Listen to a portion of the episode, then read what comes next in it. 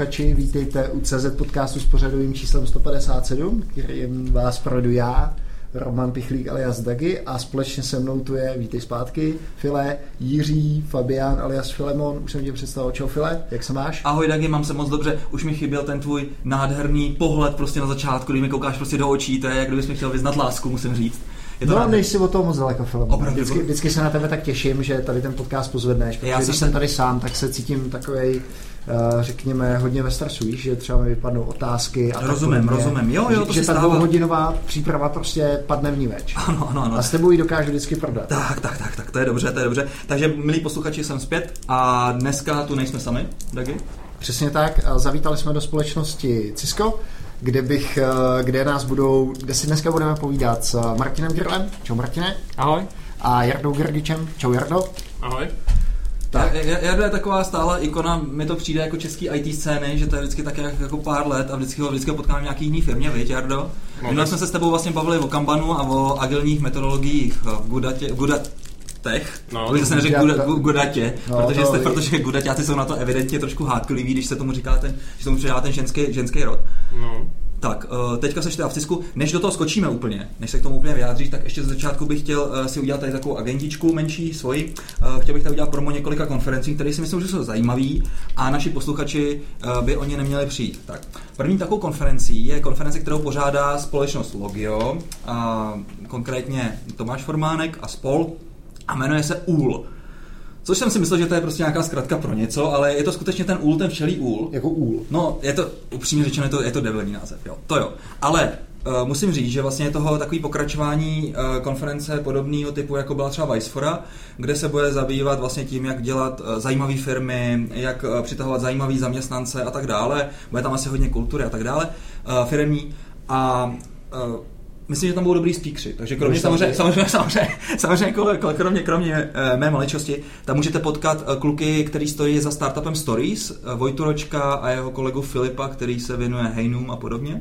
Jestli ho znáš, neznáš? Ne, ne, ne, znám. Ale Stories, zajímavý startup, kde vlastně pom- uh, chtějí, uh, dejme tomu BI posunout trošku dál, místo toho, aby ten klient uh, hledal kup, uh, jehlu v kupce sena, tak abyste mu pomohli vlastně tu jehlu případně najít, nebo minimálně na ní trošku posvítit, aby si ji našel snáze. Takže to dělají stories. Mimochodem, o tom už Vojta mluvil, když jsme měli v podcastu, ne? Hmm, no, asi, asi, to možná naznačoval, nicméně teďka už jsou s tím venku. Logio vlastně do ní zainvestovalo asi 15 milionů korun, nebo ekvivalent 15 milionů, nevím, jestli to bylo čistě v cash, a, a on tam bude, takže o tom budeme mluvit. Bude tam, bude tam padák a ten uh, Pavel Doležal z toho, z Kebuly, takže po mně nějaký, nějaký zajímavý lidi, kteří mají většinou jako co, co říct a jsou i trošku třeba kontroverznější, budou tam i nějaký koučové. Takže tady tu konferenci si nenechte ujít 20.10. a je to v, v La Fabrice, tuším. No. Takže to je první konfera, pak je DevStack, což je v Plzni, což je taková developerská konference, kterou byste se neměli ujít, ta, nechat ujít. To je přes víkend, to je 4. až 6. 11. Teďka o víkendu máme J Open Space, a 15.10. bude Barkem, tam budu zase přednášet já. A tam bude eh, přednášet i Luli, bude tam povídat velmi zajímavou přednášku, která se mě trošinku dotýká a je to o tom, jak teďka randí a jak hledá, hledá svého vhodného partnera. Aha. Takže Luli tímto samozřejmě zdravíme, myslím, že to bude stát za to. Tak a pak jsem ještě měl jednu konferenci a ta už mi úplně vypadla a to je úplně jedno, asi nestalo za to. Takže to je, milí vážení posluchači, na, na úvod co se kolem nás děje. Mně přijde, Dagi, že je úplně překonferencováno. No, je to docela dost, Filemone. Každý, každý, kdo má teďka, jak se říká, do zadku díru, tak dělá konferenci. Každá firma si myslí, že vlastně je to nový vlastně nějaký promo, že jo? Tak a vlastně to, jak ty konference zdevalvovaly, je vidět eh, na tom, že nás všude zvou jako speakery, že To je pravda, no. To je pravda. Tak, Dagi, a ještě ty musíš nám svěřit se, jak to teďka probíhá jako častý otec, jak přebaluješ. Tak uh, přebalování to mi jde, uh, jde mi, No, tak ty už jsi musel přebavovat sám sebe, ty své kontinenční plínky. to je pravda, to je pravda. Děkuji ti, Filemone, že jsi tady zase na mě udělal nějaký coming out. A teďka se tady pobavedě válíš eh, smíchy. No mě ty vždycky nahraješ prostě, ty vždycky nahraješ. ale vlastně víš, co pro mě bylo největší dilema? Největší ne. dilema bylo, že jestli z toho svého syna mám pojmenovat Max, když ty máš taky kluka Max, tak aby to potom nebylo stejné. Tak nakonec je to Max. A je to Max nebo Maximilian? Je to Max. Max, no. Je, to, je to, je to krásný, krátký. krásný. Je to prostě, je to, já, já si myslím, že to je takový postivý český jméno. No, to je hodně, je hodně. V podstatě k tomu, aby bylo postivý český, už mu chybí jenom to, aby bylo svatý. No, tak ale nevíš. Svatý Max Biaggi nebo někdo takový. Jo, jo. To je jedno. Uh, co jsem chtěl říct, uh, vypadá docela i čerstvě, musím říct. No tak na to, že jsem, že mě dneska budil přes noc, tak to jsem teda rád. A vstáváš, jako střídáte se s partnerkou? No, ještě ho jako teda nenakojím, na to nejsem anatomicky uspůsobený. Zatím. Ale taky bys mohl, to bys mohl nechat dělat implantáty, to je v pohodě, to, to, je, taky to je... Nebo odsávačka stačí. No, odsávačka taky. jo, a, no tak stávám k němu, stávám. stávám. Pak budeš mít jako ten Robert De Niro, ne, v tom fotre Lotore, jak měl, jak měl takovou, takovou, to, takovou tu umělou kozu a v tom měl, to, měl to prso a vlastně krmil, ne, v to, to mlíko a vlastně krmil to svoje dítě taky takhle. Takže to je moc hezký. Eh, já jsem to s vámi nadhodil kvůli tomu, abyste viděli naši milí posluchači, že neváhejte mít rodinu, neváhejte mít děti, i s rodinou se dá dělat startup jako je Zonky. Tak a což mi vlastně napadá, že nedávno jsme měli v Zonky na pohovoru jednoho posluchače, posluchače. Ano, byl to jeden posluchač z našeho, eh, našeho podcastu a ten říkal, no vy s tím Filemonem, ten můj šéf říká, že vy musíte neustále makat, že neustále jenom pracujete. Já jsem říkal, ne, to tak není, ono to není o tom dělat hodně, ale dělat efektivně. Efektivně, jasně. To smysl teďka tím, jak si, jak udělal děti, nebo jak to bylo? No ne, tak jako obecně, že my vlastně makáme pět hodin denně a je to úplně v pohodě. Jo, jo, jo. jo. Ty já teďka musím říct, že já makám teda ještě trošku víc, protože se mi stalo to samé, co se stalo Jackovi Dorsimu a sice, že mu, to je vlastně bývalý CEO Twitteru a on pak šel dělat vlastně ten nový startup svůj na ty platební, takový, ty, takovou tu bránu, jak vlastně mají obchodníci, prostě takový to swipeování, ne? Jak nevím, jestli to je Swipe, co to jmenuje, nebo Stripe? Stripe. Stripe, jo. No a stalo se mu to, že prostě samozřejmě mezi tím se mu Twitter úplně rozpad, jak ty jak domeček z karet, vlastně celý bod vlastně byl rozpuštěný a on nastoupil do tady toho bordelu a musel vlastně dát zase Twitteru zpátky jméno, takže teďka prostě vede dva unikorní startupy najednou a je to, a to úplně, myslíš, že je jako možný, je vysátý, je vysátý jak, jak citron, ne? Prostě úplně na něm je to vidět při každém, při každém uh, pohovoru, tá, při každém rozhovoru. A mi se to stalo teďka s Topmonks, takže jsem se teďka zpátky, dělám Purposeful, dělám Topmonks, snažím se vlastně ty firmy teďka trošku víc přiblížit, abych se z toho úplně neposral. Vysátý. A jsem vysátý úplně neskutečně. Neskutečně. A, a, já teda musím říct, když tady koukám na, na Jardu, tak ten na sklonku své kariéry v Gudata vypadal taky vysátý a teďka mi přijde takový povopravený, takže jsem asi dobře. Máš si dobře, Jardo? No je to o něco lepší, ale e-mailu už zase nečtu. No. Zase, uh, takže už si vyhlásil svůj uh, tradiční uh, e-mail bankruptci? Tak, tak, už něco tak. takového, no. Ale takovou kontinuální. Jako. Jo. tak, uh, tady to krásné Brumendo, teda, jak jste už pochopili, naši uh, posluchači patří uh, Jardovi Gergičovi ze společnosti Cisco. Takže Jardo, trošku se nám jenom představ našim posluchačům, kteří jsou ignoranti a nepřeslyšeli náš krásný podcast od Kampanu. Jo, jasně. Náš podcast od Kampanu ještě předtím, než Gudata přešli na Scrum. ale, ale jo, dobrý, tak představení. Tak teď dělám v Cisco, jsem tady něco přes rok. Přišel jsem sem do skupiny uh, bývalý Cognitive Security, o tom si tady budeme povídat, mm-hmm. je to velmi zajímavý. Lákalo mě sem vlastně to, že je to v takovém průsečíku všech těch hot věcí, to znamená machine learning, big data a security, takže je to, je to super. A předtím jsem dělal 7 let v Good Data, uh, kde jsme tady dělali s Dagim Akorát jsem nevěděl, že dělá pět hodin denně, to jsem zjistil dneska. no, proto, proto už tam taky nedělá. no a to je tak asi všecko. Předtím jsem ještě dělal v pár firmách jako Ariba a, v IBM a podobně, ale to už je dávná historie, tak to jsem nebudem tahat. A s Ariby se vlastně znáte? S Ariby se známe s Jardou, bylo to vždycky hrozně zajímavý, dělali jsme spolu na projektu v Noky v Helsinkách a byla to vždycky sranda. Jo, to vlastně já, já jediný, co si z toho, asi z toho pamatuju tady z, z toho období Jardovy kariéry, dvě věci. Jedno mi říkal, že v tom Finsku byly skvělé sauny, tak to nevím, jestli jste chodili. Chodili, chodili chodili jsme, jste chodili spolu. Jo. A druhá věc byla vždycky, když nám dával nějaký architektonický kázání, tak obvykle začínal slovy. My v Aribě jsme to dělali tak a tak. No, a když byl, když byl, když byl milý Jarda v Aribě, tak to bylo tak, že jaká byla předchozí firma? Předtím, předtím jsem byl v IBMC. Jo, tak to bylo v IBM, jo, jasně, ty jsi dělal vlastně v tom researchi uh, mm, na to mm, voice mm. recognition, že jo. Tak to bylo přesně ty tady je takový bordel, my v IBM. Takže jako... tak, tak, tak, nějak, no, to pokračuje furt takhle dál. Ale jinak teda jako, že v té Aribě to nebylo úplně špatný, že? protože já nevím, hmm. to málo lidi vědí, ale vlastně CTO Ariby v té době byl Craig Federighi, který dneska vede vlastně macOS a iOS operační hmm. systémy a dělal s Jobsem v Nextu, hmm. takže jakoby ty frameworky v Aribě nebyly špatný. Jo. Já musím říct, že pak musím, že to, když to třeba srovnám eh, s podobnou firmou, která měla jako podobné frameworky, a sice Vendavo, a srovnám to architektonicky, tak prostě ta Ariba to bylo prostě vlastně několik let před Vendavem a několik desítek let, co se týče, co se týče no. návrhu, jako opravdu pěkný. No. Takže tak, a tím jsme, tím jsme zabředli do takového bahna konzultačního, kde skutečně nechceme být. A vedle tebe vlastně tady Jardo sedí tvůj kolega, Martin Kryl. Martin Martin Ahoj, no já jsem, uh, já se vlastně držím zuby nechty toho produktu, uh, o kterém se dneska budeme bavit, mm-hmm. který teď je pod Ciskem A my jsme na něm začali na univerzitě, takže já jsem původně z univerzity, pak vznikl startup, takže jsme přešli do toho startupu a pak nás koupilo Cisco a pořád prostě děláme na ty stejné věci už posledních deset let. Takže, takže tady utíráme už o, po druhé o společnost Cognitive Security o Michala Pěchoučka, tak možná nám ji trošku představte, jak to vlastně probíhalo tenkrát ta kooperace s univerzitou, jak vlastně to dopadlo, jaký exit byl a tak. No, všechno, úplně všechno to na začátku začalo tak, že já a ještě jeden můj kolega jsme si našli bakalářskou práci. Hmm. U Martina Reháka. Martin Rehák, který byl doktorant u Michala Pechoučka. Mm-hmm. A vlastně tím začal celý ten detekční systém se nějak vytvářet. Začal nějaký, vytvořil se nějaký ten prvotní systém, který detekoval ještě tenkrát na NetFlows. Teď, teď už... Co detekoval? Jenom aby... Eh, detekoval útočníky v sítích. Aha, aha. Takže eh, ten prvotní systém byl úplná novinka, kde my jsme se snažili použít machine learning k tomu, aby jsme detekovali uh, útočníky a to předtím nikdo nedělal. Takže my jsme byli jakoby jedni z prvních, kteří tohle to začali dělat. Teď už je toho, jako, jako huby po dešti to vyrostlo.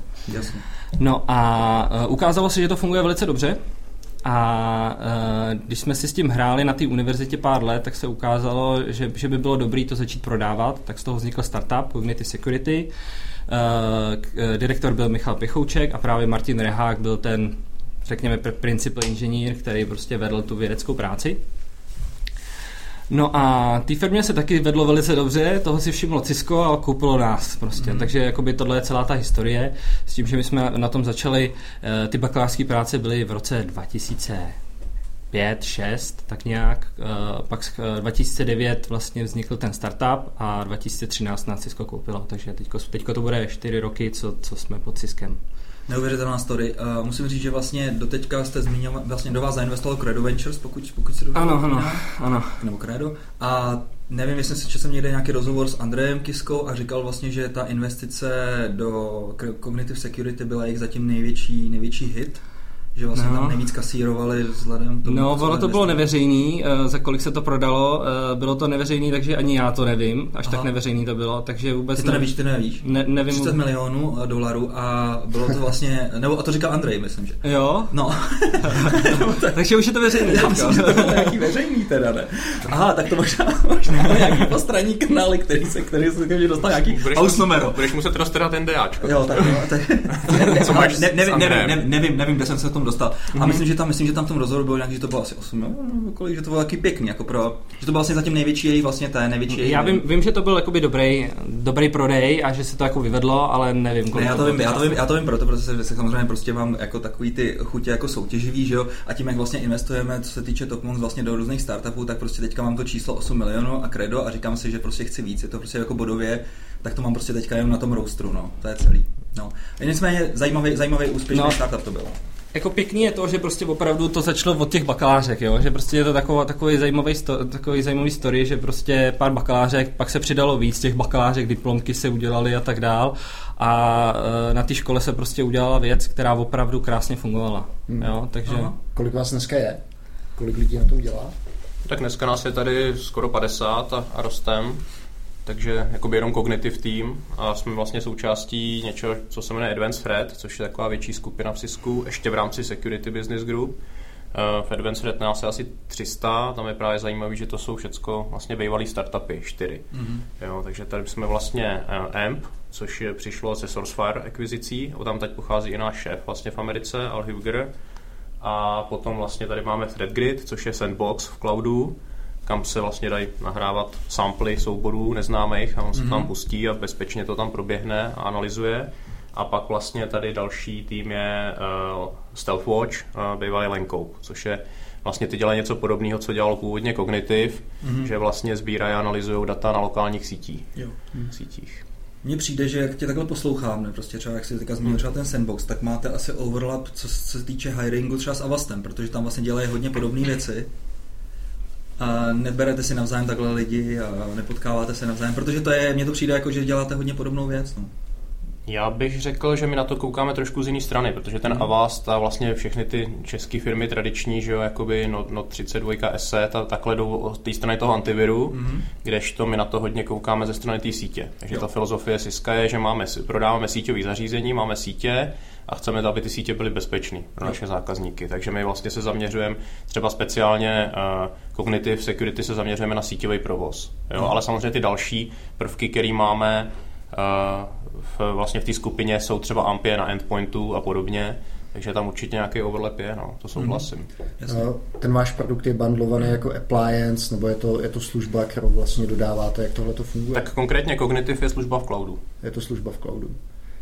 Můžete říct, kde běžíte, jestli je to public cloud typu AWS? Mo- momentálně běžíme v Londýně, v našem privátním DC, ale to je asi otázka času, no. Hmm. A nebudu zatím předbíhat. Ale další produkty třeba z té naší skupiny jsou na Amazonu, který, a další jsou zase na privátních datacentrech. Pak samozřejmě Cisco pořád má velkou skupinu zákazníků, který běžejí on-prem, jako on-premise. No to bych tak jako docela čekal, protože přece, přece jenom jako to jsou docela citlivý data, vlastně co tam tečou, že tam vlastně nikdy neví, co tam vlastně teče. A teďka kdyby je, to měl odtýkat někam do AWS? Nebo... Je to tak, ale třeba to, co my děláme, je, o tom může Martin jako povídat eh, víc do detailu, ale my vlastně nedíváme se do obsahu. Jo, jo? My jo. Mě vlastně mm. analyzujeme telemetrii, což když si představíte, konkrétně v případě kognitivu momentálně to jsou něco jako web access logy, mm. weblogy, a v případě třeba toho lokálního trafiku to jsou netflows, což jsou zase vlastně metadata. Mm. Jo, to znamená, my z hlediska privacy se nekoukáme na to, co tam teče za data, ale díváme se na ty indikátory nepřímý. Tak já mám rád takový příměr k tomuhle tomu. Jo. My, ne, my jakoby neodposloucháváme hovory lidí, ale my se koukáme vlastně na výpis, kdo komu volal. Jo, hmm. jako takový ten měsíční výpis, co vám přijde, tak to je vlastně to, co my analyzujeme, jo? že my se díváme vlastně jenom s kým jste komunikovali, ale nevíme, co jste si posílali, nebo co tam všechno před, před, proteklo za data a tak dále. Jo? My se prostě opravdu nedíváme dovnitř protože za prvý uh, je to hodně time consuming, prostě sežere to strašně moc času, mm-hmm. to, za, to za prvý, a za druhý spousta lidí to nechce. Jo? Jo. Spousta lidí se bojí, že když, když se to otevře, že tam jsou opravdu jakoby privátní informace a nechce to dát. Jo? A kor, kor to nechtějí poslat do toho cloudu někam. Jo. Jasně. Tak jenom, abych to třeba přiblížil jako lajkovi, tak to znamená třeba to, že, se, že sledujete nějaký porty prostě na určitých počítačích a pak vlastně zjistujete třeba vyšší a zvýšenou aktivitu na těch portech. A nej, nejvíc se zabýváme uh, web access logama, což znamená uh, tím webovým provozem, mm. uh, kam se chodí na tom webu. Takže my vidíme, když si otevřete nějakou stránku, tak vy, vy vidíme, že jste šli na seznam, že jste si tam něco vyhledali, mm. že jste pak z toho seznamu šli na nějakou jinou stránku a tak dále a tak dále. Jo. Samozřejmě spoustu těch logů, které tam jsou, neděláte jenom vy, ale dělá i ten počítač sám, že si zkontroluje, že má updaty a já nevím co a další věci. No a pak je tam i ten malware, který používá většinou to HTTP, protože to HTTP je všude otevřený. Mm-hmm. Všechny firmy otevřou HTTP, protože chtějí, aby uh, jejich zaměstnanci prostě chodili na ten internet a hledali si tam věci. Takže to je otevřený protokol a proto je nejvíc používaný tím malwarem. Takže proto my se na něj jakoby nejvíc zaměřujeme mm. a snažíme se jenom tady z těch jednoduchých logů vyzjistit, jestli je někdo infikovaný nebo ne. No dobře, ale když třeba ten intruder nebo prostě ten útočník se prostě už dostane dovnitř a nebude teda navazovat vlastně styk s venkovním světem, tak vlastně pro vás je teda neviditelný? Uh, no, to, a to ano, ale ten malware vždycky komunikuje, protože uh, aby, aby z toho ten útočník měl uh, nějaký zisk, tak musí komunikovat. Jo. Jo? Jo. Buď to si chce ukrást data, nebo chce uh, použít ransomware, chce vám prostě uh, z, za, uh, zakryptovat disk Aha. a poslat si heslo zpátky a uh, vydírat, vás. vydírat vás o peníze a, a mm-hmm. pošle vám ten klíč jenom, když zaplatíte. Jo? A takové věci. Prostě chce komunikovat. Mm. Jo? Uh, nebo chce váš počítač používat na odesílání spamu nebo na cokoliv. Prostě a, aby měl z toho nějaký zisk, tak musí komunikovat. Mm-hmm. A to je to místo, kde my, na kterým se soustředíme, jasně, na tu komunikaci. Jasně. Takže mm-hmm. zombíky, ne, zombíky vás, zombíky neidentifikujete. No ono, že aby to bylo přesnější, tam v podstatě jenom k těm weblogům, že jak je mhm. získáváme. Většina firm má vlastně web proxy. Mm-hmm. Jo, to znamená i třeba transparentní, že si nic nenastavujete do browseru a když jste na Wi-Fi a jdete na web, tak jdete přes tu proxy, ani to nevíte. Jo? A takže to je ten způsob, jak my vlastně dostaneme ty logy přístupový. Mm-hmm. A potom samozřejmě ty, jakoby ty další úhly pohledu, jak jsem říkal, se kombinují s těma dalšíma produktama. To znamená případně třeba ten M4 endpoint, to běží na tom počítači, takže tam jsme schopni získat nějakou telemetrii. A uh, s tím Lenkoupem slash Stealthwatch, ty právě zase uh, sbírají a analyzují provoz uh, laterálně v síti, Jasně. v lance. To znamená, že jakoby tohle to jsou věci, kam to Cisco, a to je nedávná akvizice půl roku mm-hmm. zpátky, mm-hmm. a že samozřejmě Cisco právě se snaží vykrývat postupně i tyhle ty další úhly. No a samozřejmě ten malware, i když bude latentní v té síti a bude si tam někde syslit data, tak bude, jako je možný ho zdetekovat. Že? Ale jako, jak říkal Martin, je to primárně o té komunikaci, protože prostě malware, který nekomunikuje, vlastně není nějak užitečný tomu svýmu uh, stvořiteli, když to tak řeknu, no, okay. autorovi. Mm-hmm. Jaký jsou typický zákazníci, kteří tohleto kupují? Jestli můžete říct uh, aspoň teda třídu biznesu nebo druh biznesu. Možná teritorium, jestli to je celosvětové. Nebo... No tak je to, je to celosvětově a jsou to převážně právě velký zákazníci, hmm. jako větší, větší enterprise společnosti. Banky, mají, telekomunikační společnosti. Řa, řádově firmy, které mají v těch sítích tisíce, desetitisíce, sta tisíce počítačů. Hmm. Hmm. Znamená jakoby třeba zabezpečit větší provoz. Když jste říkali, že to je postaven na big data, o jaký, o jaký velikosti dat se řádově bavíme? Nebo řekni, co jsou pro vás big data, aby jsme aby jsme měli konkrétní škálu nebo naši posluchači? No my analyzujeme denně eh, miliardy těchto těch jakoby záznamů jo. těch zákazníků. A já nevím, jestli můžu říct přímo i číslo těch jo. síc, který máme. Po, počet, počet eh, jakoby těch, no, jako řádově miliony, že to asi říct můžem, prostě těch, těch počítačů a potom, potom možná jako další data point, že v podstatě třeba takový ty data, s kterými pracujeme, jsou řádově stovky terabajtů momentálně. Je to tím, že my třeba nedržíme právě historii dlouhou. Jo? To hmm. znamená, jakoby je to vždycky nějaký jako rolling window mm-hmm. přes nějaký období, mm-hmm. tak to je to, na čem třeba trénujeme ty algoritmy a, a s čím jako běžně pracujeme. Takže nejsou to nějaký enormní objemy dat. Jo. Ne, my neděláme jakoby úložiště těch dat pro nějakou forenzní analýzu a tak. Jo. Jo, to, to dělají jiný produkty. Nicméně, pokud máte to cloudové řešení, tak uh, musí k vám dobře, nebo musí k, teče k vám obrovské množství dat. Jo. Jestli, jestli... Teče, ale jak jsme říkali, to, je vlastně ta, to jsou vlastně ty web access logy, takže jo. to jsou prostě to jsou nějaký jakoby, tera, jakoby terabajty denně. Jako to, není, to není velký, velký objem z mhm. dnešních mm-hmm. pohledů. Mm-hmm. No než se pustíme úplně do architektury tady toho celého řešení vašeho a tak uh, mě ještě zajímalo, teda ty si vlastně říkal, že to je teda cloudová službička, máte to nějakým způsobem ještě uh, třeba zavajrovaný do nějakých těch vašich hardwareových krabiček, který, který poskytujete těm klientům? No jasně, jasně, máme, my právě jsme vlastně to, jak nakonec vykrystalizovalo Cognitive, je vlastně takový jakoby modul, nebo, nebo jakoby hm, vlastně služba, která analyzuje data a potom je zase zprostředkovává zpátky těm dalším, dalším produktům. Jo?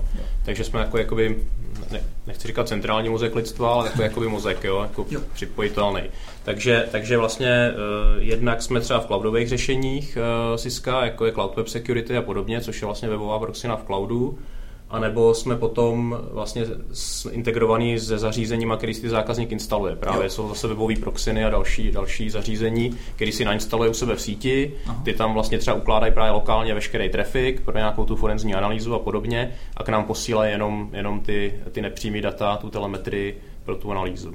Okay. Jo, a potom zase my jsme schopni tam zpátky posílat do nějakého dashboardu, co tam vidí, vidí administrátor, uh, nějaký alerty a detaily k tomu. Hmm jste schopný říct a aspoň přibližně, kolik, jaký máte procento úspěšnosti, jako co jste schopný, co jste schopný zachytit, kdy, kdybychom vzali nějaký třeba 10, nebo ještě se tam jinak, když dá se, dají se tady ty, dají se tady ty útoky nějak generalizovat, že většinou je to, je to podobný, nebo se to často mění a podle toho možná se dostaneme k tomu, jak hodně jste, jak hodně jste schopni to detekovat.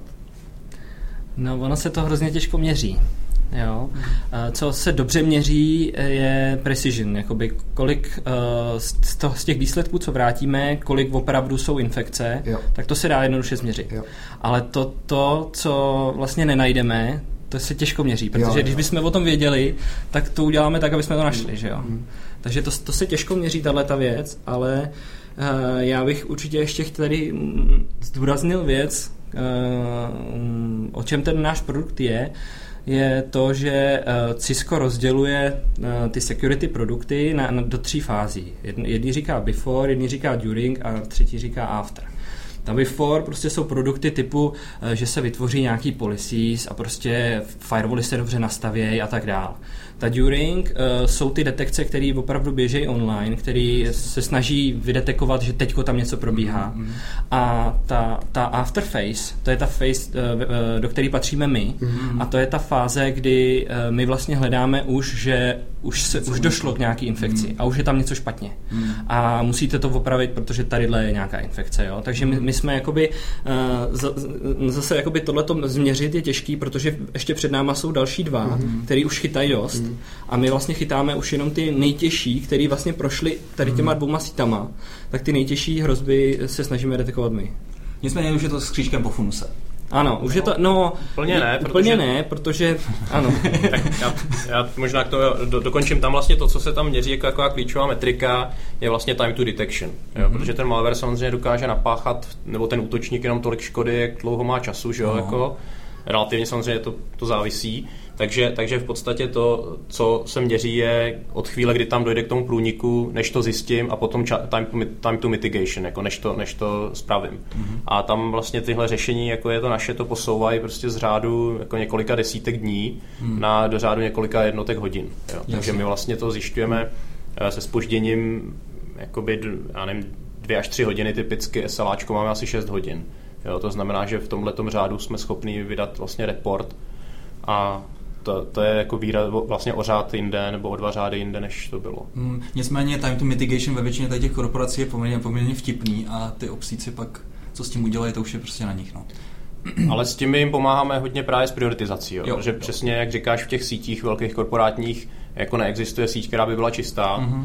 to si jaký spousta lidí neví, že jo, ale prostě je to tak. Mm-hmm. A to, co právě děláme my, tak eh, když se třeba pojáte na naše dashboardy a podobně, tak my právě se snažíme hodně pomoct tou prioritizací. To znamená odhadnout risk té nákazy a vlastně říct tomu uh, vlastně uh, security response týmu, tohle to jsou prostě ty top pět věcí, na které byste se měli zaměřit teď hned. To nepočká a ty další věci jsou jakoby jako hmm. nemají takovou urgenci. Hmm. Jo. Uh, teďka už bychom měli přejít asi, já si myslím, že ty architektuře, protože už tady se zmíníš dashboardy, takže by nás zajímalo, kluci, co máte vlastně v tom cloudu, na jakých technologiích stavíte celý tady to řešení.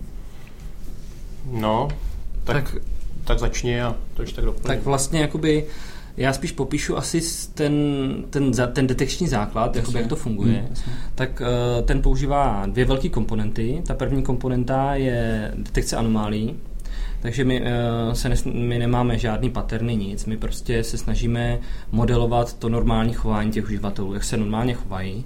A uh, potom detekujeme, když je tam něco, něco jinak, mm-hmm. tak to detekujeme jako anomálie. Mm-hmm. Jo? Uh, když bych dal jednoduchý příklad úplně toho nejjednoduššího detektoru anomálií, tak třeba si počítáme uh, empirickou pravděpodobnost uh, přístupu do různých zemí. Mm-hmm. Jo, tak třeba víme, že já nevím, Martin Grill nikdy nešel na, na stránky, které jsou hostované v Kubě. Mm-hmm. Jo? A když se to najednou stane, tak je to anomálie. Mm-hmm. Jo? Mm-hmm. Ale samozřejmě, nechci dokážete představit, tohle to určitě bude mít spoustu falešných alarmů. Jo?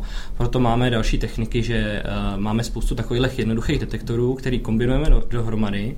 Na to máme uh, nějakou vědeckou práci, která to kombinuje tak chytře, aby jsme z toho měli ten nejlepší výsledek. Potom máme ještě nějaký další mechanismy na to zredukování těch falešných alarmů. Takže uh, ve výsledku se dostaneme do stavu, kde když si zvolíme jenom nějaký jedno procento těch nejanomální, toho nejanomálnějšího provozu, tak už tam těch falešných alarmů je strašně málo. Mm-hmm. Jo? A v ten moment přichází vlastně ta ta druhá velká komponenta, která je ta klasifikační. Eh, eh, ta klasifikační na rozdíl od té eh, anomaly detection je supervised, což znamená, že my si ji tady natrénujeme dopředu a ta už je schopná detekovat určitý typy a pojmenovat je hlavně pro toho uživatele. Takže ten uživatel už potom vidí přímo ty anomálie pojmenovaný, má k tomu prostě název, ví, co, co s tím dělat, ví, jak moc je, je ta daná hrozba nebezpečná a pak tam má ještě sadu těch anomálí, který my neumíme pojmenovat, kterým se může taky uh, zabývat, protože je, je to možná věc, která je nějaká fungová. Hmm. Jo? A nad tím, úplně ještě kompletně nad tím, uh, přes všechny naše zákazníky máme nějakou velkou intelligence, která hmm. sbírá všechny ty anomálie od všech těch zákazníků a hledá nějaký korelace. A když hmm. existuje nějaká anomálie, která se vyskytuje ve vícero, tak my řekneme, OK, tady je nějaká kampaň, a za prvý hm, začneme to u těch jednotlivých zákazníků ukazovat, že je to větší hrozba mm. a jim ukážeme. Tohle je součástí e, nějaký větší kampaně a je, je v tom já nevím, 30 plus companies, které ještě jsou v tom taky namočený, mm. protože je to taková kampaně, anebo ne, taková hrozba, anebo jim naopak ukážeme, tahle ta hrozba je opravdu závažná a nikde jsme ji neviděli. Takže je to nějaký, že je to targeted na vás, jo? že prostě Pozor nebo, se, nebo se prostě ukáže, že Fidel Castro se někde objevil na haty a prostě pak lidi lezou do, na, kub, na kubánské stránky, to je jasný. No, no jasně, ale... Uh... na světě. no nicméně tady vlastně s tím se snoubí další otázka a to je vlastně nějak domé, doménově specifický chování. Jo, nějak jinak se chovají lidi třeba v bance, nějak jinak se chovají lidi v IT a tak dále. Tohle asi ten mozek váš přesně tady to řeší. To řeší ta anomaly detection. A. Ona se to učí sama. Ona se to Aha. učí z těch dat. My to jakoby, uh, ta anomaly detection je uh, unsupervised, což hmm. znamená, že my tam nedáváme žádný trénovací data tomu. Ona se to učí přímo z těch uh, z těch dat, co vidí v té síti. Takže jí chvilku trvá, než, než si na tu síť zvykne. Většinou je to tak jako půl den, den, Eh, než se naučí, jak to v té síti mm-hmm. chodí a pak na základě toho už ví, eh, jak to v té síti je. Jo? Takže tahle část je specifická pro toho daného zákazníka. Tam se ty modely vlastně trénují pro každý tu síť zvlášť. Jasně. No. no a pak jsem si právě říkal, jak jsi vlastně říkal o tom nadřazeném mozku, který vlastně pak kombinuje ty data, ta data vlastně od těch jednotlivých klientů, že pak vlastně už tam hledáte nějaký ty korelace v tom mm-hmm. podobném mm-hmm. chování. Mně to přijde docela zajímavý, uh, zajímavý třeba i třeba pro marketing a pro prostě pro další vlastně třeba odvětví, tady to vlastně, tady ta analýza chování těch jednotlivých odvětví uh, nebo oborech. Uh, neplánovali jste třeba jako, že by, že by to byla prostě target reklama jako u Google, jo? Když, no, jsi, když jsi skupoval... Mně to přijde strašně zajímavý, jo? protože třeba když vidím, prostě, že třeba zaměstnanci bank se chovají, chovají tak, že prostě přijdou, tyjo, dají si kafíčko, do desíti hodin prostě jsou na Facebooku, že jo? nebo prostě jak fungují, že jo? kdežto ajťáci prostě třeba se do, do, do 12 vůbec neobjeví v práci, ne prostě a podobně. A s tím souvisejí prostě různý... Jako... Ale to je třeba, to je třeba pěkný popis uh, jednoho z detektorů, který opravdu v tom systému je. Jo? To je zase anomaly detektor, který tam opravdu je, ano. kde my se učíme, jak jsou aktivní ty uživatelé v té síti. Hmm. Takže my se naučíme prostě, že já nevím, Jaroslav Gergič chodí do práce v 10 hmm. a odchází ve 4 a když najednou prostě Jarda má... Jste vzali kde tohle? já jsem plásnul Jarda, když má, nevím, v 8 večer, když má nějaký síťový provoz, tak už hele anomálie a hmm. už, hmm. už zase se zjišťuje, jestli ta anomálie uh, bude podpořená ještě nějakou další anomálii, že jde ještě někam na divný místo, ještě někam dál a mm, to nám vytvoří vlastně ten nějakou jakoby ten výsledek, který... Jasně, takhle, jasně, vzhledem k tomu, jak jsou, jak jsou všichni skoupí na privacy, tak si nedokážu představit, že by tady kluci s těma datama eh, jakkoliv obchodovali. Samozřejmě, samozřejmě. A, nebo nám to nepřiznají. Tak, tak uh, já bych se ještě zeptal k té komponentě, o které si mluvil, která provádí tu vlastní klasifikaci, která je vlastně pro, vždycky pro toho konkrétního zákazníka. Ne, to, není, to, je na, to je na konkrétní hrozby. Teda no, ta, ta, ta generická, ta, ta která klasifikuje. Jo, mm-hmm. Pardon. Jakým způsobem vy ji konfigurujete nebo připravujete pro toho zákazníka? Jak, jakým způsobem to vedete? ona není konfigurovaná pro zákazníka, ona je uh, konfigurovaná na hrozby. Tak, uh, je, uh, jediný, my, my vlastně neřešíme žádnou konfiguraci pro jedno, jednotlivý zákazníky. To má na starosti ta anomaly detection vrstva, ta se to naučí sama. Jo? Ta klasifikační vrstva ta je přetrénovaná pro všechny stejně. Jo? A pak vlastně ta, ta úplně, ten centrální mozek lidstva, jak si říkal, tak ten... tak jak říkal Jarda, uh, tak uh, ta je vlastně, ta se učí na, na všech těch zákaznicích, jakoby mm. dohromady. No a ta klasifikační vrstva, ta je taky jako hodně zajímavá, tam se využívá různých sexy technologií, tam používáme neuronové sítě, používáme random foresty, SVM, cokoliv prostě, co nám přijde pod ruku a co se hodí na ten daný úkol, který potřebujeme tam s tím udělat. Jo? Mm-hmm. Jsou prostě věci, který, na které jsou lepší jiný. Machine learningové algoritmy jsou věci, které potřebujeme řešit víc obecně, nebo potřebujeme na to tu neuronku mm. a tak dále. Jo? Takže tam, tam se využívá hodně těch technologií a v té anomalii techně taky používáme uh, jakoby hodně přístupů, jo? Že, to, že to je, opravdu máme širokou škálu algoritmů, které jsou aplikované na různé části těch dat. Jo, takže... Mě šlo u té klasifikace, jestli tam je řečen třeba takhle typicky vypadá nějaký malware, anebo, nebo co, co, co vypadne vlastně z té klasifikace? Z té klasifikace vypadne nějaký popisek toho malwareu, který se dá většinou dohledat. Jo? Takže tam mm, dojde k tomu, že, že my vypíšeme, že to je, já nevím, ransomware tohohle typu, Aha. nebo že to je Angler Exploit Kit třeba. Hmm. A řekneme přímo, co to je. A u většiny těch, těch závažných hrozeb máme i popisek. Takže hmm. jakoby tomu zákazníkovi přímo napíšeme, tohle to dělá tohleto hmm. a hrozí vám tohle, tohle a tohle a měli byste udělat tohle, tohle, abyste se toho zbavili. Jasně. A uh, spolupracujeme právě s tím ThreadGridem, kde ten ThreadGrid v tom sandboxovém uh, režimu vlastně je schopný nám uh, pro ty samply říct, co se děje i na těch jednotlivých strojích, takže my mu řekneme a s touhle pravděpodobností se vám na tom stroji stalo tohle, zkontrolujte si tohle. Mm-hmm. Takže to je primárně tým toho ThreadGridu, který vlastně se drží, uh, drží up to date, co se děje vlastně ve světě uh, ransomwareu. Ty, ty, ty se neudržují up to date, tam lidi submitují samply. Jo, jo, a vlastně jo. i třeba právě AMP, což je ten náš jakoby endpoint antivirus, v podstatě tam taky submituje samply, takže ten AMP ten funguje tak, že když eh, on měří nějaké lokální věci, nějaké prostě metriky podivnosti, mm-hmm. ale prostě typicky funguje na signaturách, znám soubor, blokuju, neblokuju, anebo když ho neznám, pošlu do ThreadGridu a ThreadGrid mi dá nějaký score, Jo. jo. To znamená, že ono se to furt učí a mají to prostě spousty zákazníků, takže to je taková obrovská vlastně báze vzorků, kde jsem schopen o tom vzorku s, s velkou pravděpodobností říct, je to malware, není to malware. Takový Rozumím. trošku jako virus total. Když Rozumím. Ta otázka spíš byla taková, že vlastně někdo musí přijít a vlastně poprvé, vlastně, když se to stane, tak musí říct, je to tohle.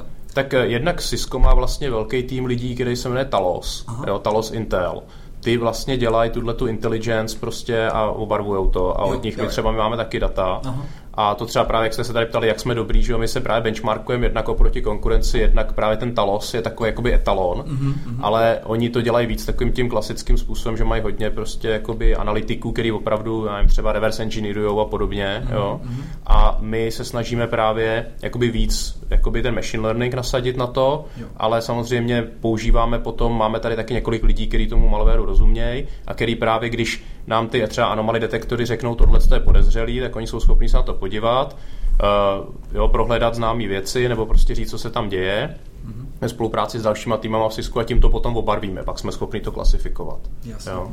Jasně. Takže to je jakoby jste, nebo je ten váš biznes nějakým způsobem regulovaný, že nemůžete třeba tuhle tu technologii dodávat do určitých zemí? Tak to určitě je, ale detaily nevím. Tam Nevíš, jako jo. neřeším prodej nebo neřeším jo, to, kam to všude můžeme prodat. Že si dokážu představit, že takovýhle software asi není možný dodat do Iráku, do Iránu nebo do podobných No, protože pak by se tam, aby se, no do Iránu určitě ne, protože pak by jim nefungovaly takový ty rušičky těch jejich centrifug, ne? A ten je, co tam, co tam je, jako, že, Američani. Myslíš jako Izraelcům, že by nefungovaly no. ty jejich Já myslím, že to by Američani, ne? Nebo že tam ne, já myslím, že, já ne, myslím, že za stát Mossad. Jo, tak je. Mimochodem, to je docela vtipná historka, já nevím, jestli to naše posluchači slyšeli, ale vlastně byl to Irák nebo Irán? Myslím. Irán, Irán to byl. Tak uh, Irán vlastně uh, při vývoji jaderné bomby potřeboval odstředivky, které jim měly vlastně separovat, uh, separovat urán 234, 6, nevím teďka to číslo.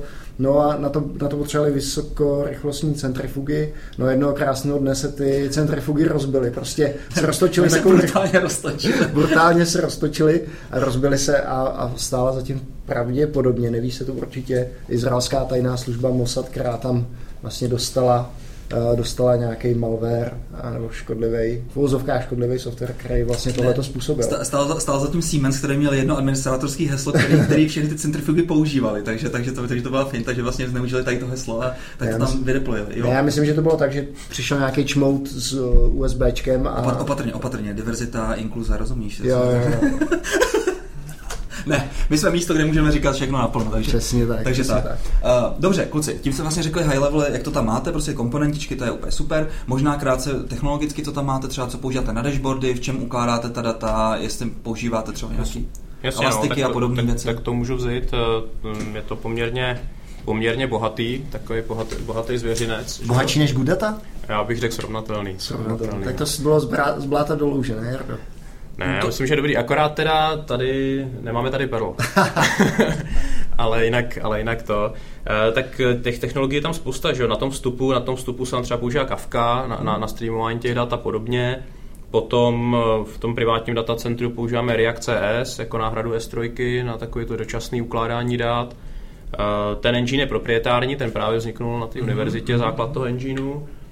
Potom samozřejmě potom na ty velké data Mepar, Mepar, komerční distribuce Hadoopu a pak se další výpočty dělají ve Sparku a další, další věci. Takže to je tak zhruba tohle to z těch databází, nějaký menší data Postgres, a jinak ale ten mapár je takový základ Hmm. jakoby te, Jasně. na ty Jak- větší data. Jak velký, jak velký ten klastr pasete?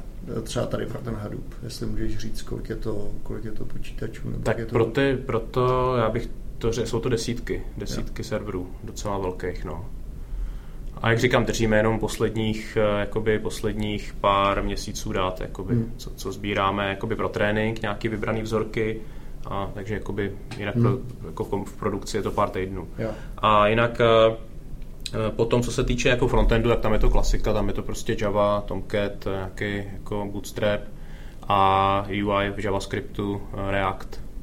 Takže to je poměrně moderní. Takže ty dashboardy jste si napsali všechno sami, nemáte Ty, nic. ty dashboardy, ty dashboardy, no, z toho jsem trošku trpěl, protože samozřejmě můj první instinkt byl koupit good data, Uh, pak tak jsem s tím jakoby trošku bojoval, protože jsem si říkal, přece nebudeme psát dashboardy, jako když už jsou Jasně. napsaný. Ale nakonec vlastně jsme zjistili, že uh, většina věcí byla o tom vymyslet, jak to chcem zobrazit a co Aha. chcem zobrazit. A nakonec nakódovat to v tom Reactu byly asi dva nebo tři týdny. Ty dashboardy nejsou nějak přehnaně interaktivní. Mhm. My jsme tam hodně kladli, kladli důraz vlastně právě na tu uh, jakoby na tu abstrakci nebo na tu sumarizaci ty informace. Takže ten dashboard uh, je o tom i blog post na Cisco Security blogu. Vlastně ukazuje jednak takový jakoby thread funnel tomu říkáme, ukazuje, jak má promořenou tu síť ten zákazník, od těch největších rozeb až k těm jako nějakým advéru a podobně. Pak to ukazuje hlavně benchmark, takže to tomu zákazníkovi řekne, jak je na tom dobře nebo špatně oproti svým soukmenovcům. Mhm. A pak tam jsou nějaké ty hlavní hrozby, prostě, na které by se měl podívat. Jo. Takže je to poměrně jednoduchý dashboard s pár proklikama. Mhm. Takže nakonec, nakonec takhle. Ty jsi zmínil tady celou řadu technologií. Mm. Je tam něco, co by si řekl opravdu, že je takového obskurního, něco, s čím jsi se nikde jinde nesetkal? To ne, to ne. To ne. Je to prostě všechno mm, standardní. mm. Tomcat, ne? to už Ne, je tak- taková obskurita. Ne, dělal jsem samozřejmě srandu. tak. Uh, mohl by si trošku zabrousit do toho, jak probíhá, jak probíhá vývoj vlastně, kolik tady máte lidí, jestli je to klasický Scrum nebo Kanban si tady adoptoval, jak tohle to funguje? No tak já, eh, co se týče těch týmů, máme tady vlastně, eh, velká část je tady výzkum, Mhm. ten si jede trošku tak jako ve- ve svém režimu. Jasně. A, a potom, ale píše kód, třeba tady Martin, Martin vlastně píše kód, který jde do produkce, není to tak, že bychom tady jako výzkum si něco vymyslel, pak se to házelo přes zeď a programátoři to celý přepisovali. A, takže máme vlastně takový právě jakoby framework, do kterého poměrně bezpečně se dá psát nový kód, i poměrně jako eh, vlastně inovovat s, rychlým, s rychlou otáčkou. Potom vlastně tady několik týmů, asi pět takových jakoby agilních týmů a ty jedou tak něco mezi jako Kanban, Scrum. Prostě mm. máme tady, neschodli jsme se na jedné metodologii, ten každý ten tým Mm. si to dělá trošku jinak Mm. a spíš na to tak koukáme, aby dodržovali nějaký takový základní agilní praktiky, jako že mají retrospektivy, že se z toho poučují a, a tak. Jo, jo, jo. Takže- A ma- no, No, promiň. Povídej, chtěl jsem se Jo, na co zeptat. Já jsem se chtěl zeptat Martina, jak probíhá vlastně vývoj toho algoritmu, jo? jestli prostě používáte nějaký prototypování v R a pak to, pak to, pak to děláte, jak to zrychlujete, nebo jak to, jak to probíhá. No, přesně tak. Aha. Děláme prototypování, nepoužíváme teda Erko, používáme Máme MATLAB, nebo máme Juli, používáme, anebo prostě si, eh, když to chceme opravdu testovat na těch velkých datech, tak si to napíšeme nad, nad tím mapárem, prostě ve Scalingu, nebo ve Sparku, nebo v něčem. A, takže jakoby ten vývoj probíhá takhle, Uh, udělá se nějaký POC v tom MATLABu nebo Juli, ukáže se, že ten algoritmus funguje, eh, že, že je to dobrý, tak v ten moment vlastně přecházíme to, že to začneme implementovat do, do té Javy, v který, to, v který je vlastně ten, to jádro napsaný.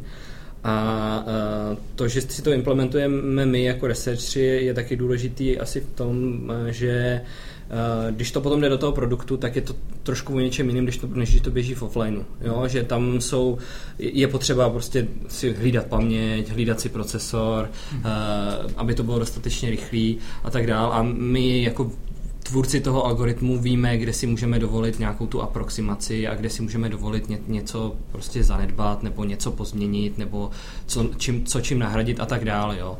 Takže když bychom to předali někomu, ať to přímo překoudí, tak to je většinou nepoužitelný, takže my si to dotáhneme až, až do konce, že si opravdu to i napíšeme a dostaneme to do toho produktu. Hmm. Hele, a v té Javě to je jako čistá Java, nebo to je nějaký prostě MapReduce knihovna, nebo to jsou nějaký spolupráce s Pigem, nebo jak to máte?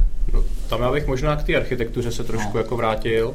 Vlastně ten náš systém uh, má několik takových částí. Jo? On má tu inline část, kterou my tomu říkáme online nebo inline. Kde opravdu ta telemetrie teče a my jsme schopni zpracovat rychleji než je real time. To znamená i přechousat, takže když třeba se ten To systém... měli, to měli v Rusku, ne? Tady to, že byli, že Ne, byli... ne, ne, jakoby my když třeba, my jsme schopni nabufferovat ty data, když bychom třeba tu platformu vypnuli, Jo, tak jsme schopni to potom dohnat, Jo, tu ztrátu, jo, jo, jo. takže prostě kódujeme to, jako když si představíš enkódování videa, prostě Jasně, jsme schopni jasně. na dostatečně výkonném hardwareu to rychleji schroupávat, mm-hmm. než to, Než to v reálném čase, Mhm. jo.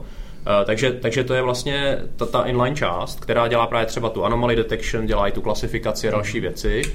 A tahle ta, ta potom končí v určitou chvíli a vyplivne to na ten mapár. Mm-hmm. Jo, a tahle ta je právě náročná na to, abychom to upočítali a má to tam ty omezení. Jo? Jo. A tam se zase nepracuje s tak velkýma datama, mm. protože to, co my děláme, je, že ty věci, které mají třeba nějaký statistický modely a tak, mm. tak to se vlastně natrénuje potom v offline loopě a vlastně injektneme to do té inline části v podstatě už jakoby, jakoby tabulky, když si představíš lookupové tabulky nebo nějaký modely statistický. Jo. Jo. Takže, takže vlastně ty náročnější věci se dělají mimo, mm-hmm.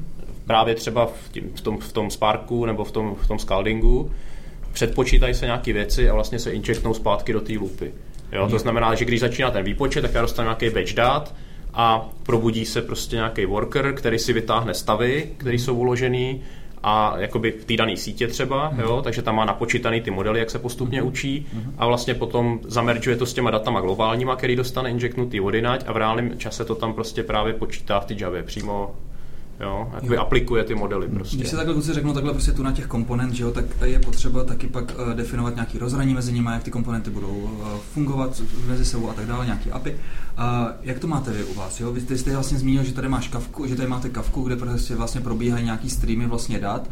A jak pak architektonicky je to udělané, jako že prostě ty jednotlivé komponenty vlastně rozumějí těm datům, že vlastně nečekají, vlastně, že tam není vlastně takový, takový, taková ta úzká vazba, nebo máte, tam, máte, máte to svázaný jako nějakou Ne, tak tam jsou právě na těch správných místech ty buffery, takže třeba jako jeden buffer funguje ten, eh, ten React, takže mm-hmm. tam se ty beče jakoby před, předzpracujou, mm-hmm. A, jo, pracuje se tady s pětiminutovými dávkama na tom vstupu mm-hmm. a uloží se to a pak samozřejmě přes REST API se tam někde pingne nebo se používá RabbitMQ na, na, na fronty. Jo, takže Jo. přes RabbitMQ se pak řeší ty, ty asynchronní buffery.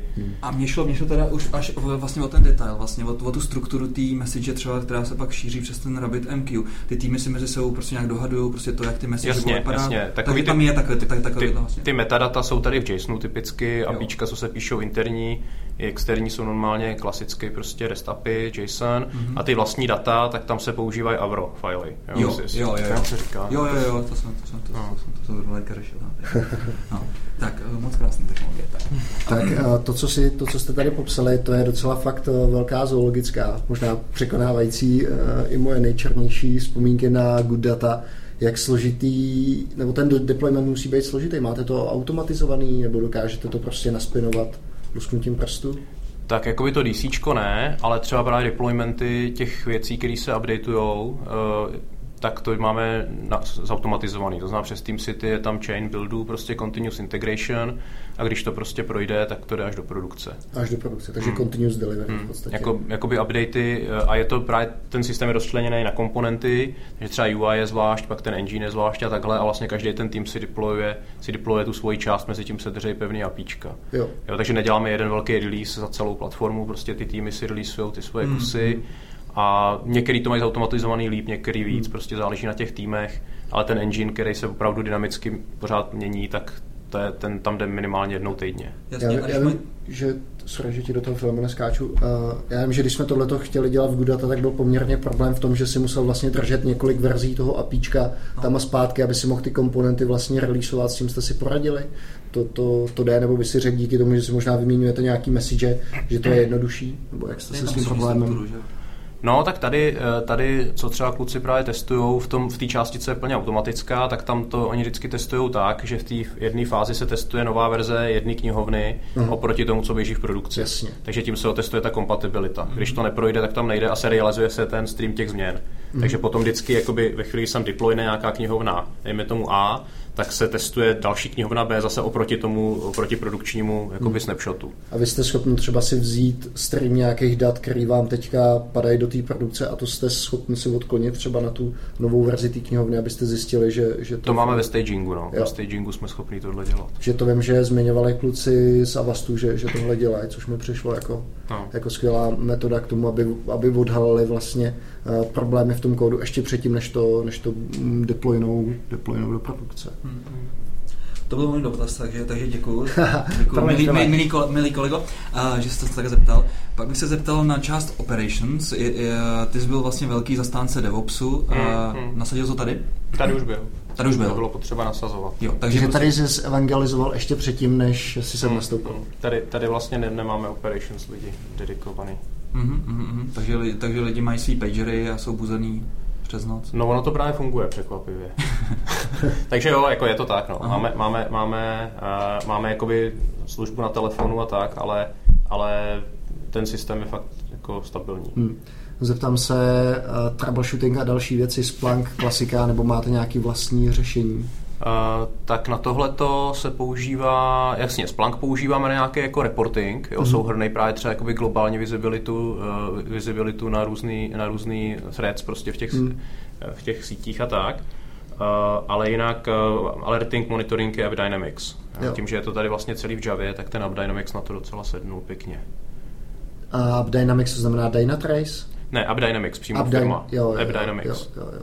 Že já jsem měl teďka docela dobrý reference na Dynatrace, používali to, třeba hmm. Česká spořitelna to používá, hmm. a ještě pár dalších lidí mi to, mi to zmiňovalo, což mě překvapilo, že to má vlastně větší oblibu než New Relic.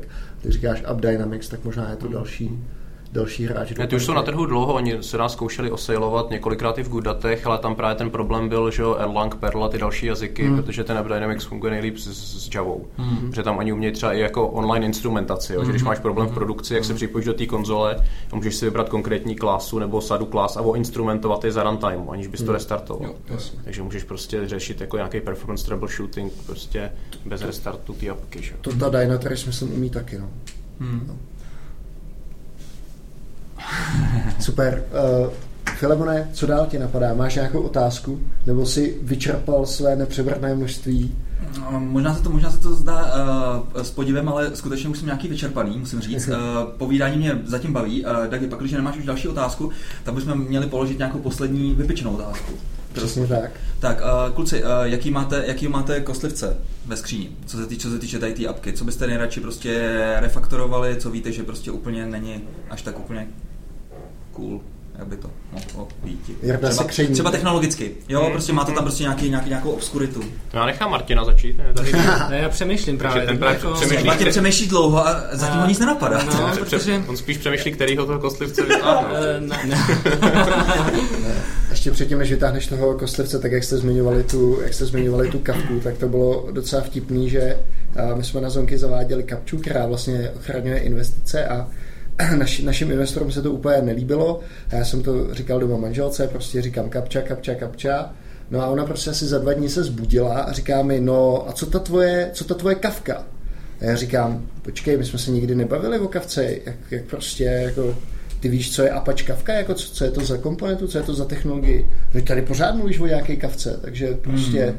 jednoduchou záměnou prostě pár písmen se z kapči stane, stane kavka a vy jste doma potom za kavku, když nevíte, o čem vaše manželka mluví. No, tak ale ono taky vůbec taky nemusíš vědět, co vlastně děláš, když spíš, víš co? Prostě, někteří lidi jsou sexovněci prostě a svoji, svoji ženu obšťastňují v noci a nevědí to. A někteří lidi třeba řvou ze spánku kavka, kavka, nevíš? Kavka, kavka, no. To by byla krásná, krá, krásný záběr, záznam prostě z tvý, z tvý, z tvý, z tvý kamery, když spíš, protože podle mě tam děláš hrozný věci. Jo, tak uh, je možné, že se, že se k tomu Martin dostal tady tím způsobem. Ale kluci zpátky k těm kostlivcům, co, bys, co, čeho by byste se tak rádi zbavili?